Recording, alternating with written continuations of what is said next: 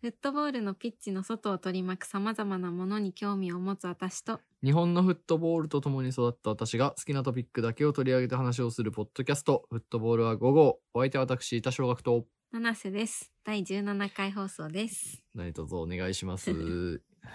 ということで、はいちょっとこの放,、はい放送される頃には時代遅れの話かもしれないんですけど、はあ、スーパーリーグあるじゃないですか。スーパーリーグ、はい。私たちがスルーしてしまったスーパーえリーグ。カンスルーでしたね。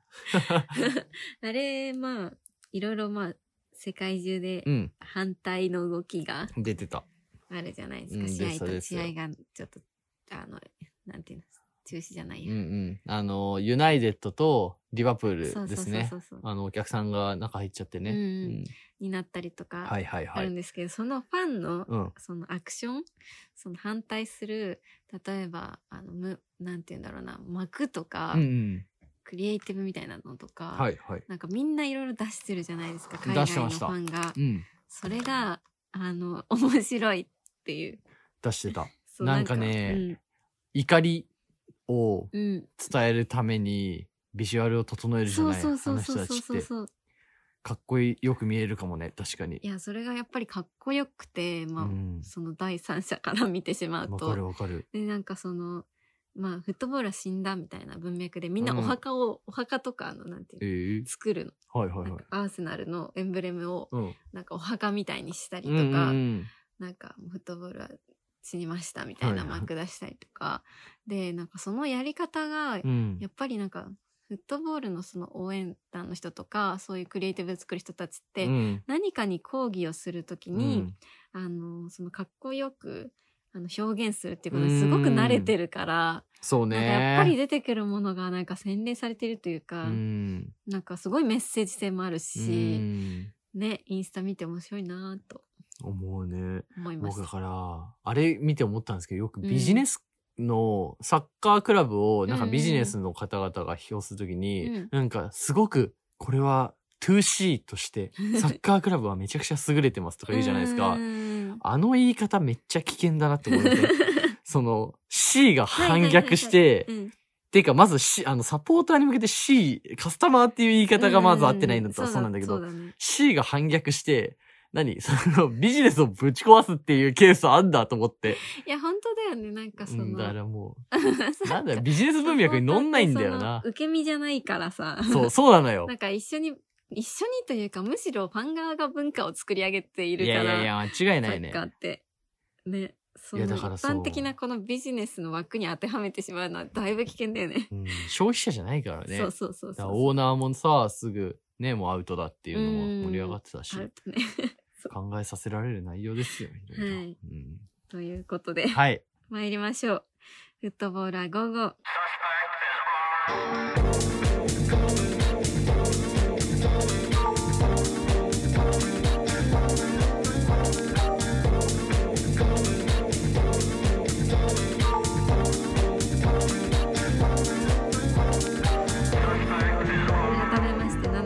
七瀬です多。少額です。この番組はフットボールに興味を持つ私たち2人が好きなフットボールの話題について語るポッドキャストです。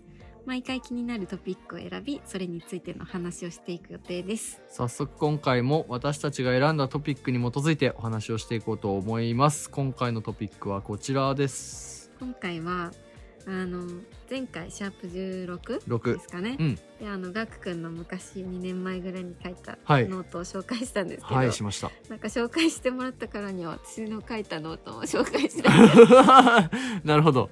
でちょっと思ってやり合いですねもめちゃくちゃ、うんあの恥ずかしいんですよあの恥ずかしいというと、ちょっとキャラが違うというかキャラが違う。2年前って、うん本当に私がサッカーを現場で毎週見るようになって、うん本当1年2年本当ちょっと1年も経ってないか、うんうんしか経ってないうし、ん。なんか考え方もちょっと未熟だなって思うし、はい。何よりなんかちょっと人に受けようと思っていたなるほどですね。なるほど、なるほど。小ギャルの逆だ。そうそうそうそうそうなんか何か影響を与えたりうん。人に受け入れることってできるんじゃないかなってちょっと一瞬思ってた時期もあったので、めちゃくちゃ恥ずかしいんですけどいやいや、そんなことないなんか。その文脈でうん。いろいろ話せたらなと思って、なるほどなるほど。ちょっと一本紹介しようかなと思います。ぜひぜひ聞かせてください、はい、うん。なんか私がノートをうん。始めたきっかけが、うん。ノートってまだ2018年ぐらいかな、うん。19年か。まだあんまり使ってる人がいなくて。少なかったっすよねうん。でなんかそのトボールうん。界隈も、やっぱ今と2年しか変わらないけどやっぱちょっと違って、違かった。あのなんだろう女の子うん。の扱いとかも違うちょっと違ったというかこんなにさなんか可愛い女の子とかモデルみたいな子がツイッターでさサッカーファンですってさ言ってなかったね。うんなんか言ってる子もいたけど本当にコアコアな子っていうかうん。あのでそんなにさ今ほどはいなかったと思うんだよね。いなかった。だって、うん。もう今ミス青学の子とかがさ マリノスの湯に来てさあそうなんだ。行くとか。そうのさ結って思う。構さ最近インフルエンサー使うようにもなったしさクラブ側が、うんなったね。んか女の子呼んで SNS 宣伝してもらうとか、うんうんそういうのもなんか全くなくてでもちろん女性ファンはいっぱいいたんだけどね、うん。なんかサッカー好きなファンの人って結構ブログとか書くじゃないですか。戦術ブログみたいなのとか。テキストなんだようね、ん、でなんか若い女の子って、まあ、全員がそうじゃないけどやっぱどっちかっていうと画像とか、はい。そのインスタみたいなところはに生息してることが多かったから、はいはい。まあ、今は分かんないけうど、ん。なんかあの文章を書いてる女の子ってその時いなかったんだよねうん私が見た感じだと。まあはい。いたとは思うんだけど、そんなにあんまりは。うんでなんかそこのポジション空いてるかもと思って。いけるぞと 思ってなんか女の子が、はい。本当に私サッカー何も知りませんみたいな女の子が、はい。なんか観戦レポートみたいのをカジュアルな感じで書いてたら面白いかなとか思って。確かに確かに。うん。でなんかあその2019シーズンにあの札幌の試合のアウェーゲームに全部行こうと思ってたんだよね。皆勤をしようと思ってて。う。ん すごいねで、うん。全部行くならせっかくだからアウェー観戦レポートみたいなのをはい。はい1年間出し続けようかなと思って、あのノートを始めたんですよ。なるほど。でなんかあのまあまああの本当札幌の人うん。に向けてしか考えてなかったから、うんうん。あのツイッターでフォローしてる人も本当札幌のファンの人ばっかりだったし、はいはいあのノートもね本当札幌のファンの人に向けてみたいな感じで書いてたんですけど、書き始めて本当3本目ぐらい2本目とかぐらいか、うんうん。の時になんかツイッターって気持ち悪いから あのツイッターちょっと待ってください。大丈夫ですか？だい おい今なんかちょっとぼーっと聞いてたら大丈夫ですか？はいはいはあの女の子がうんサッカーファンでツイッターのアカウントやって、まあ、はい顔まで出してなくても、あの女の子ってわかる写真とかを出すと、い。はいはいはい。なんかめっちゃフォローとか来るんですよ。ああ、まあまああるかもでしれない一ですね。はい。瞬でなんか400、500みたいなフォロワーおーすごにいすごい。うんあのなるわけですね。はい。でなんか顔とか出さなくても、うんそのユニフォーム買ったみたいな、はい鏡越しの私の写真うをんツイッターにアップすると、はい。なんか100とかいいねがつくんですよ。ああ、もうアイドルだ。本当でにね。顔も出してないのにみたいな。うんでなんかこの力っていうか、うんこの拡散力じゃないけど発信力みたいのを、はいはい。私がすごいわけじゃなくて、うんあのそういう環境だったっていうだはいけなんですけど、はいはい。でもなんかもうちょっと違うことに使えないかなっていうのはちょっと考えていて、うん。その時にあの一個出したノートがあって。なんでしょそれが、うん。あのいい年してドーレ君の帽子をかぶれる J リーグって最高じゃないっていうノーう。トこれね、僕なんですけど、見ましたよ。本当に？当時、当時見た。ではな。いよね。当時、うん、当時見た嘘。これ。2年前ぐらいに見た。嘘、でも、うん、この書いてる方が、うん。七瀬さんだって、繋がったのは、最近かも。そう今こんな面影も見せず。やってる。これでも一時期すげえ話題になってなかったですか？結構ねリツイートとかされたような気もするな。どうだろう。うん、僕も前ツイッターやってて、うん、J リーグの方とかフォローしてなかったんですよ。ほとんどね。あそうなんだ。なんだけど出てきたかあら、本当に？どっかのサッカーの界隈から出てきたのかな、もしかしたら。違うね、J リーグとは。そうかもしれないそうなんか今今考えると、うんあれなんだけどこの時私ドーレくん好きで今も好きなドーレくんは、あの札幌コンサドーレ札幌のマスコットキャラクターなんですけどあのフクロウのねマスコットキャラクターはいはがいるんですよ。うんが大好きで、あの、そのね、被り物がうん。グッズであるんですよ。あの、イメージ的には、ミあ、ミッキーじゃないな。なんだろうな、ディズニーかな？うん、そう、でもカポって被るタイプ。あの、で、ここで、な顎の下でこ う、マジックテープをピッて止められるやつですよね。はいはいはい。で今結構どのクラブも出してるんですよ。うんうん。で、この時は、そんなに多くはなかったけど、まあ、いくつかのクラブはこういうグッズを出してて、うんうん札幌もその一つだったんですね。はいはい。で、これを毎試合被って私は試合に行ってたんですよ。今最高っすね思うと恥ずかしいんですけど。うん最高ですね。で、その、なんか、その被ってる私はか、なりに、なんて言うんだ。その被って出かける信念みたいのがあって、なんか、それ被っていくと、なんか何可愛いこぶってんのみたいなとか、はいなんか、よく言われるんですよ。ああ、でそんなこと言ってくる人が。そう。でもなんか私は、これを被ることになんか意味があると思って、この時被っていて、えで、それを書いたノートなんですけど。えなるほどですね。はい。あの、なんか質問箱ってわかります？ツイッター質問箱はか、匿名ではい。質問を送れるっていううーん。炎上見出し装置みたいなもんなんですけど、今考えると。誹謗中傷そうそうそうがね。そう。で、それで、なんか、それをやっていて、うんはい。そしたらなんか本当によくわかんない人から、うん私可愛いでしょ感出して、ドーレクの帽子かぶっていますが、いい年して恥ずかしくないんですかっていう質問が来たんですよ。質問、質問なのか？そう、質問質か。問、まあ、疑問系でね、終わってるんで。なんかで、すごいこと言うんだね。いいじゃんね。ううん。そう、でもこういうことよく言われてたんで別に、なんか何とも思わないんですけど、はいはい。なんか、あ、ちょうどいい機会だと思って、はいはい。この質問を利用して、私はなんかもしかしたら何かみんなに伝えることができるかもしれないって思って、ええ利用しようと思って、えノートを書いたんですね。え。はい。で、まあ、本当にまあノートの内容そんな大したことなくて、うん。こんないい年してドーレくんの帽子かぶって行ってもいいところなんてもうスタジアムぐらいでしょ。あの、それこそ熱くなって応援するとか、なんかもう負けて涙を流すとか、うん。そんなこと日常の生活でなかなかできないわけで、うん。そういうもういい年してが、なんかいろいろ詰まっているところって、スタジアムぐらいなんじゃないのっていうことがまず一つと、あと、その私可愛いでしょ感出してって言ってるけど、うんあの、私可愛いと思ってるけど何が悪いのって。なるほどですね。そうですよね。そこですよね、まずはね。そうそうそうそう。んまあ、今でこそさ、自分を肯定しようみたいなさ、マインドってす、ちょうどこの時ぐらいから本当に流行り始め、流行り始めてって言うとあれだけど、うんなんかあそのあ、、社会的にもね。うん社会的にうんあの、私可愛いですみたいなアイドルとかもいっぱい出てきたし、あの、あれだけど、まあ、確かにこの時は今よりはそういう感情多分少なかったな。んかもっと自分を褒めようみたいなメッセージのうん。広告とか、うん。キャンペーンとかが増えたのはここ2年1年かもそうだよね、確かに。そうだよね、うん。そうそうそう。ちょうどその時だったから、まあ、あなんかちょっと流行ったみたいのもあると思うんだけど、で、まあそういう考えを持っている女の子とか、あの、もういっぱいいると思うから、その私可愛いでしょ感出して、あの、スタジアムに来る子と、ユニフォーム着たいから来る子とか、はいはいトーレ君かぶりたいから来る子も受け入れないと、こうやっていけないよね、みたいなうんのをうんうん書いたんですよ、ノーはい、トに。なるほど、なるほど。で、うんまあ今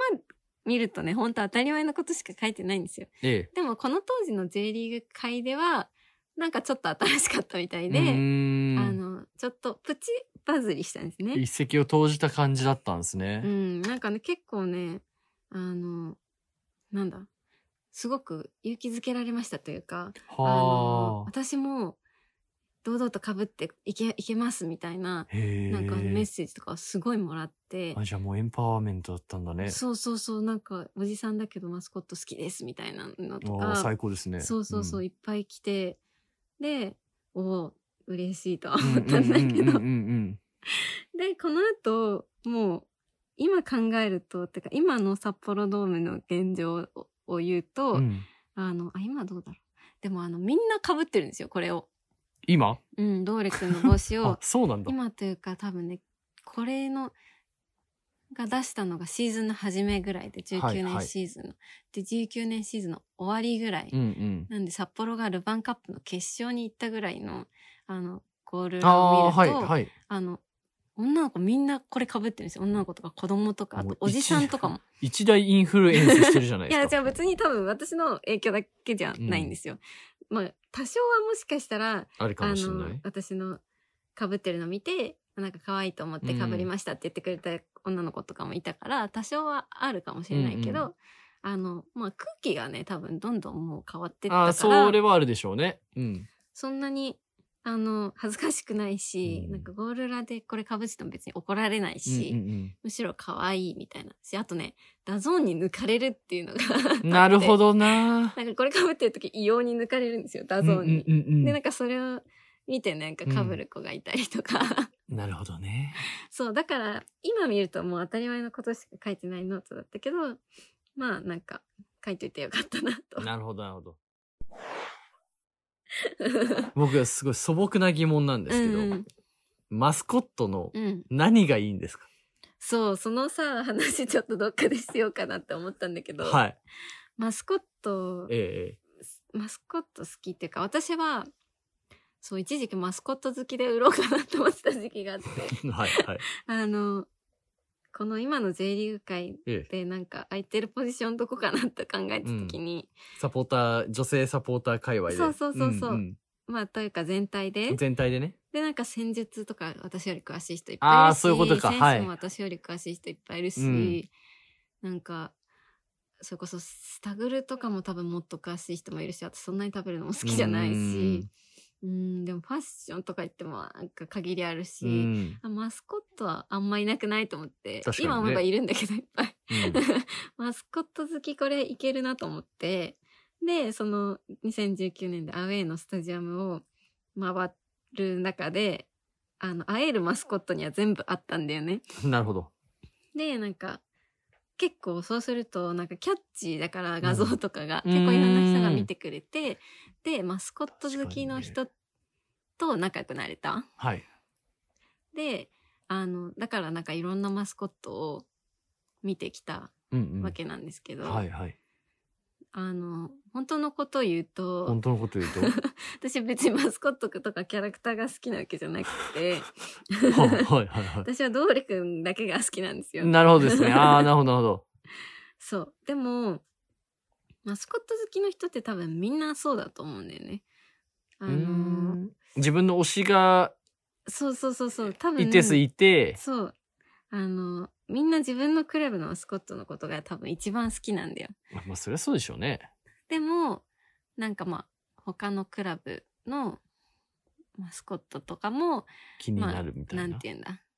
き敵ではないぐらいな感じ。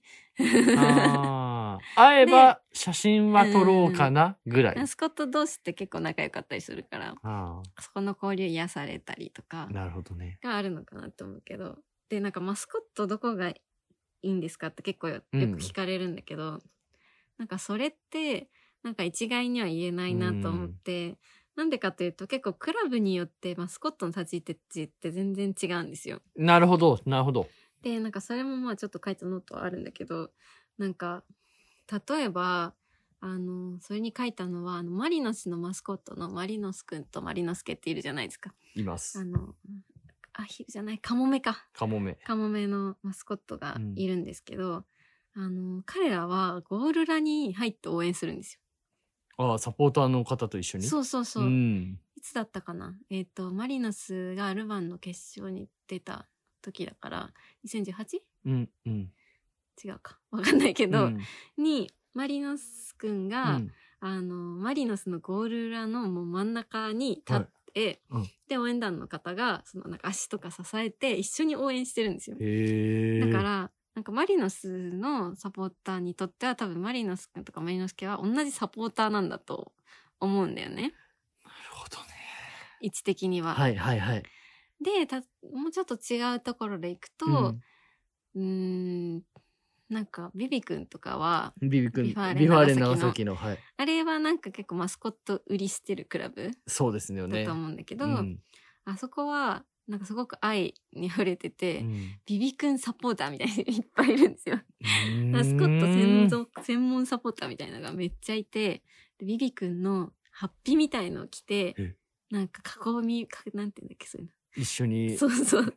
来るんだ。グリーティングみたいなことだよそうそうなんかね。いいて、で、しかも、あの、ちゃんとがあるんですよ。応援歌があるんですよ。ビビ君の？そう、ビビ君、ビビ君って歌があったりして、いつ歌うんですか、それ？あの、試合前にそうそうそう、ビビ君が、なんかその挨拶に来た時に歌っ。て、しかも、知らなかった。なんかアウェイのマスコットが来たら、はい。その、そのビビ君のところを、なんか違うそのマスなんとか君に変えて、なんか歌って一緒に飛ばせるっていう儀式みたいなのがあって、えー、すごいね。あそこはだからなんかマスコットにすごく優しいクラブで、はいはいはい。で、それで言うと多分同じサポーターじゃなくて、なんかこう、なんだ、選手ではないけど、すごくクラブを盛り上げるそうだよね。そう、そういう、アイドルみたいになってる？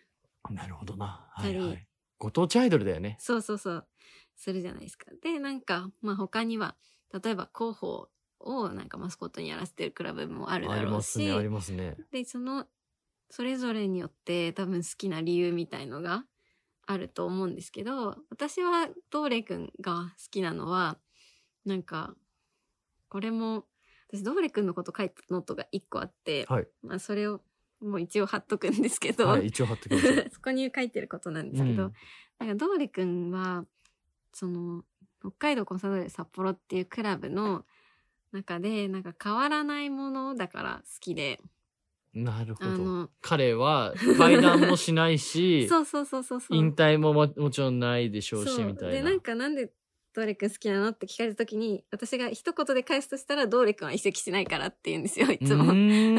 でも同じこと考えてる方多いかもね。そう、それは多分ね、み、うん、みんなじゃないけど、なんか選手応援するとちょっと寂しくなっちゃうじゃないですか、移籍とかするから確。かに。し、サッカークラブって選手だけじゃなくて、それこそフロントの中もうん結構入れ替わり激しいし、うん社長とかもすぐ変わるし、あの、なんだろう、いろいろ変わってくものの中で、やっぱドーレくんって昔からいて、私が子供の頃からいるんですよ。うんうんで、なんか私がドーレくん好きなんだよね、みたいのを、そのファンの人と話すと、あ、なんか俺も小学生の時ドーレくんと写真撮ったよ、みたいな感じでそれ見せてくれるんですよ。ああ、なるほど、はい。で、なんかそれを見て私は、なんかこう、ドーレくんって、その札幌サポーターのな、あの人たちの中に同じ思い出を作り続けているなっていうふうにすごく思っ。てう、ん。で、なんかしかも、やばい、ドーレくん語りになっちゃうけどいいのかうん、いいんじゃない？ドーレくんすごいのが、なんか、時代、時代に合ってるのか合ってないかわかんないんですけど、今の時代考えたら、マスコット人気になるとしたら、多分 SNS やった方がいいんですよ。ではあ SNS でアピールした方がよくって、ああ。なんか YouTuber みたいな、ビビくんとか YouTube やってるけど、ベビー君 YouTube やってる？YouTube やってる。YouTube やったりとか。YouTube やってんだそうそうそう。すごいね。ね。した方がいいし、あと東京のマスコットの東京ドロンパっはい。ているじゃないですか。はいあの、すっごい DAZNのカメラに向かってアピールするんですうよ。ーん。で見ますね、それね。そう、 DAZNの人も、 DAZNの人じゃないか、その抜いてるの。うん。あの、放送する人も抜いてるし、あの、あとね、なんか速い乗り物に乗る、なんだ、なんて言うんだろう、うんああれ。ーあと、トローラースケートトみたいなやつだ。はい。で、なんか、うわーってグリーティングしていくんですよ、周りの人に。うんで、それってすごく、あの、東京のマスコットとして理にかなってると思って、東京ってやっぱり人が多いから、あの、いろんな人に、こう、広く顔を知らせなきゃいけないし、なるほど。満足させなきゃいけない。広く浅く。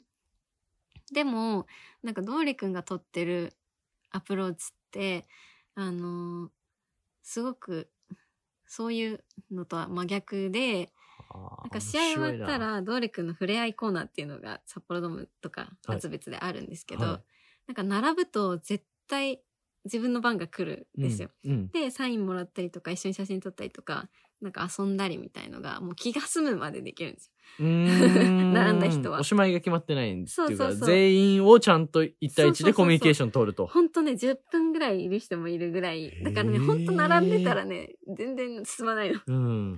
で、なんか一人一人とのその触れ合いみたいのうんをすっごい大事にしてて、あとはなんか、あの、札幌の、あの、スポンサーに石屋製菓っていうはい。白い恋人ですね。はい。お菓子のね、会社ですね、があるので、なんかクリスマスにコンサドーレケーキみたいなのを出すんですよ。はい、はい。石屋製菓が。で、それは予約制で、なんか買えるんですけど、うん。その予約した人の中から、抽選で確か5名とか、はい。ドーレくんが家まで届けに行くんですよ。すごいなケーキを。すごいっすね。すごくない？でも、だって、嬉しいかも、でもそれ。あの、やられた人は多分めっちゃ嬉しいんですよ。うん子供とかすっごい喜ぶし。サンタさんだもんね。そうそう、もピンポンって。それは。ピンポンを押したら、なんか、その画面にドーレくん出るみたいな。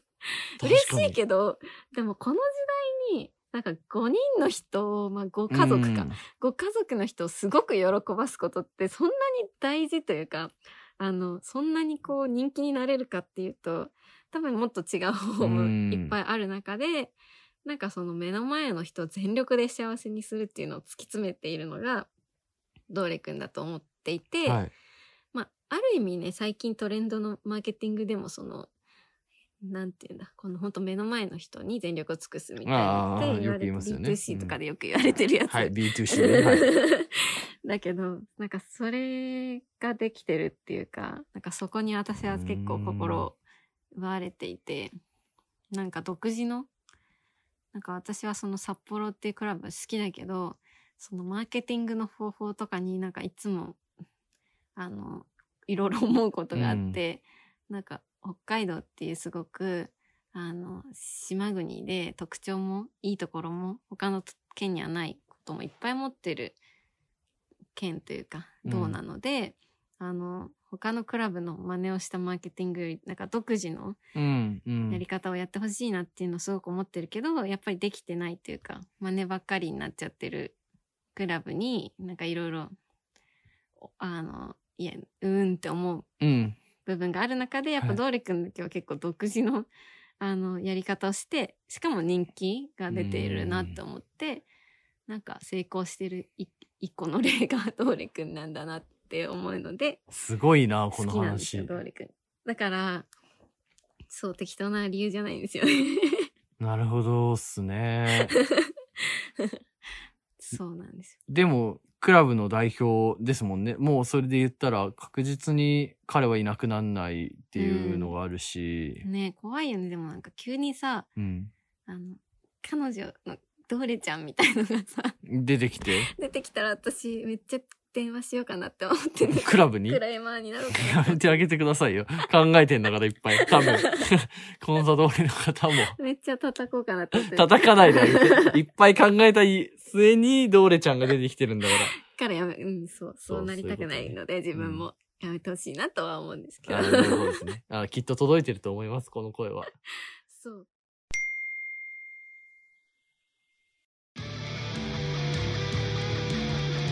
てか待って、これめっちゃ可愛い。ヘビくんみたいなのがエンブレムが狂ってしまったので。何か食べたいなって時に、ブルーの300円か何かであったの。ということで参りましょう。フットボーラー55。へでーもそのマスコットってやっぱ J リーグあのが世界的にもうんすごく盛り上がってるっていうかいや人、気というか思いますよ。じゃないですか日本の独自のうん発展を遂げたって言ったら、うんスタジアムグルメと、あとは、うん、そうだね、んマスコッマスコット。トマスコットはでも一つ本当にあってやっぱり日本は元からキャラクター文化がすごく発展しているのでそうだね。うんまあ、あとベースボールユニフォームか。それ独自まあそうだね。そうだねでも、そうか。でも、サンリオとか、うんサンリオのキャラクターの皆さんとか、あとは まあ、ディズニーランドのキャラクターの皆さんとかあるじゃないですか。うんだから、下地はできてたのかもしれないですよね。そうそうそう受け入れられる。多分、サンリオの方々の方が先ですよね。そうもちろんもちろんね、J ーリーグのマスコットの皆さんよりは。だから、もしかしたら、なんだろうな、ちっちゃい頃にそういう触れ合った方々が大きくなって自分らのクラブにそういうね、マスコットがいて、こう、どう接していいかもわかるし、どう、なんだろう、可愛がったらいいかもわかるし、うんうわ、なんだ、マスコットやめてくれよっていうのはなんなかったんだろうね。そうだねキャラクター文化があるから、キャラクタ日本にはー。文化はめちゃくちゃ、なんかあれらしいよね。ディズニーランドとか、うんディズニーランドとか大人になっても、うん行くじゃないですか、日本人ってみんな。いや、で行きますね。みんなうぬいぐるみとか持ってくじゃないですか。うんあれって結構日本だけだし。あ、そうなんだ。キャラクター、大きくなってもキャラクターが好きなのって、日本だけなんだ。うん。なんかディズニーランドとかキティちゃんとか、好きだけど、子供の時だけだよって言われる。外国えー、なん、なんでなんだろうね。大きくなっても。なんでだろうね。でも日本って結構子供っぽいものが好き流行るかうん。なのはあるのかもしれなんなんだろうね。そう、でも海外も意外といるんですよ、マスコット。なんか知らないだけで。うんそう、意外といるよね。意外といる。そう。しかもでなんうん。あのーもっと適当っすね。運営、運用が。気持ち悪いのいっぱいいる。いやいや、いっぱいいますよ。気持ち悪いのめちゃくちゃいる。あの、なんだっけ、マンチェスターシティのはい。水色の、いかるあの鬼みたいなやつ鬼みたい。あれちょっと可愛くない？あれ、いいるで。あの、え、目一個のやつだっけ？それユナイテッド？あ、なんか、いてるよねちょっと。待って、2個だった気がする。でも2匹ぐらいいるかもしんない。いや、そう、地味にいるんだよね。そう。なんかそれが、シティがさ、一回日本、あの、どこだっけ、日産かどっかはいで試合した時に来てて、マスコットが。私行かなかったんだけど、めっちゃ行けばよかったと思って後悔したもん。こすごい。あ、本当だ。あ、これっすね。れは意外と作画がいいけど、うん。なんか、他のやつ、子供泣くだろみたいなさ。あ、あるあるある。あとだって、ケルンのマスコットはヤギですからね。こそうなのの間死んじゃったけど。死んじゃったの？そうあ、本物のヤギってこと？本物のヤギ。本物のヤギが、そう。ね代々受け継がれてる確かマスコットのくせに死ん。じゃったらさ、そう私もなくなっちゃ言う。でもその何代目っていうのになるからあー、そういうことか存在としては生きそれ別続けるマスコ。ットと別でおいマスコットヤギみたいなのをマスコ入れればットじゃないのかな立ち位置的には。なんか、そうそう。そうとかね。でもなんかそのマスコットのさ、うん。調べてたら海外の、その私たちがいつも見てる NSS スポーツ。スポーツはもうお世話になってますよ。でさその、マスコットの特集した記事があって、はい。そこにの見出しが、うん。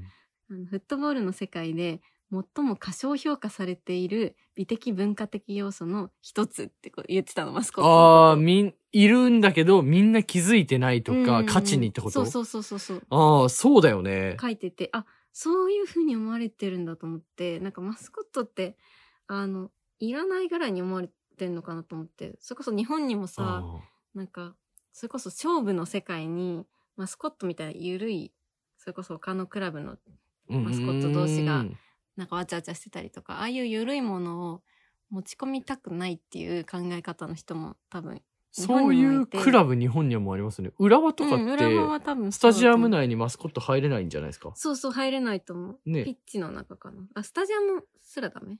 なんか大体外じゃない？そうそうそうそうだよね。あそこはでもやっぱり考え方がしっかりしてて。うんうん、いいなって思う。あ、うんいいなとそ思うけど。うなんだね。でも、それこそマーチャンダイジングのうん。メイン軸ですもんね。マスコットなんて言ったらね、グッズもそうだほしぬいぐるみとか。ねだって売れるもんね確かにね。今後でも、それはさ、言ったらさ、本当に20年後とかに日本発祥で、とか、なんか日本が一番ホットな文化としてマスコット。で、海外にも意外とこう広がっていくってあるかもっすね。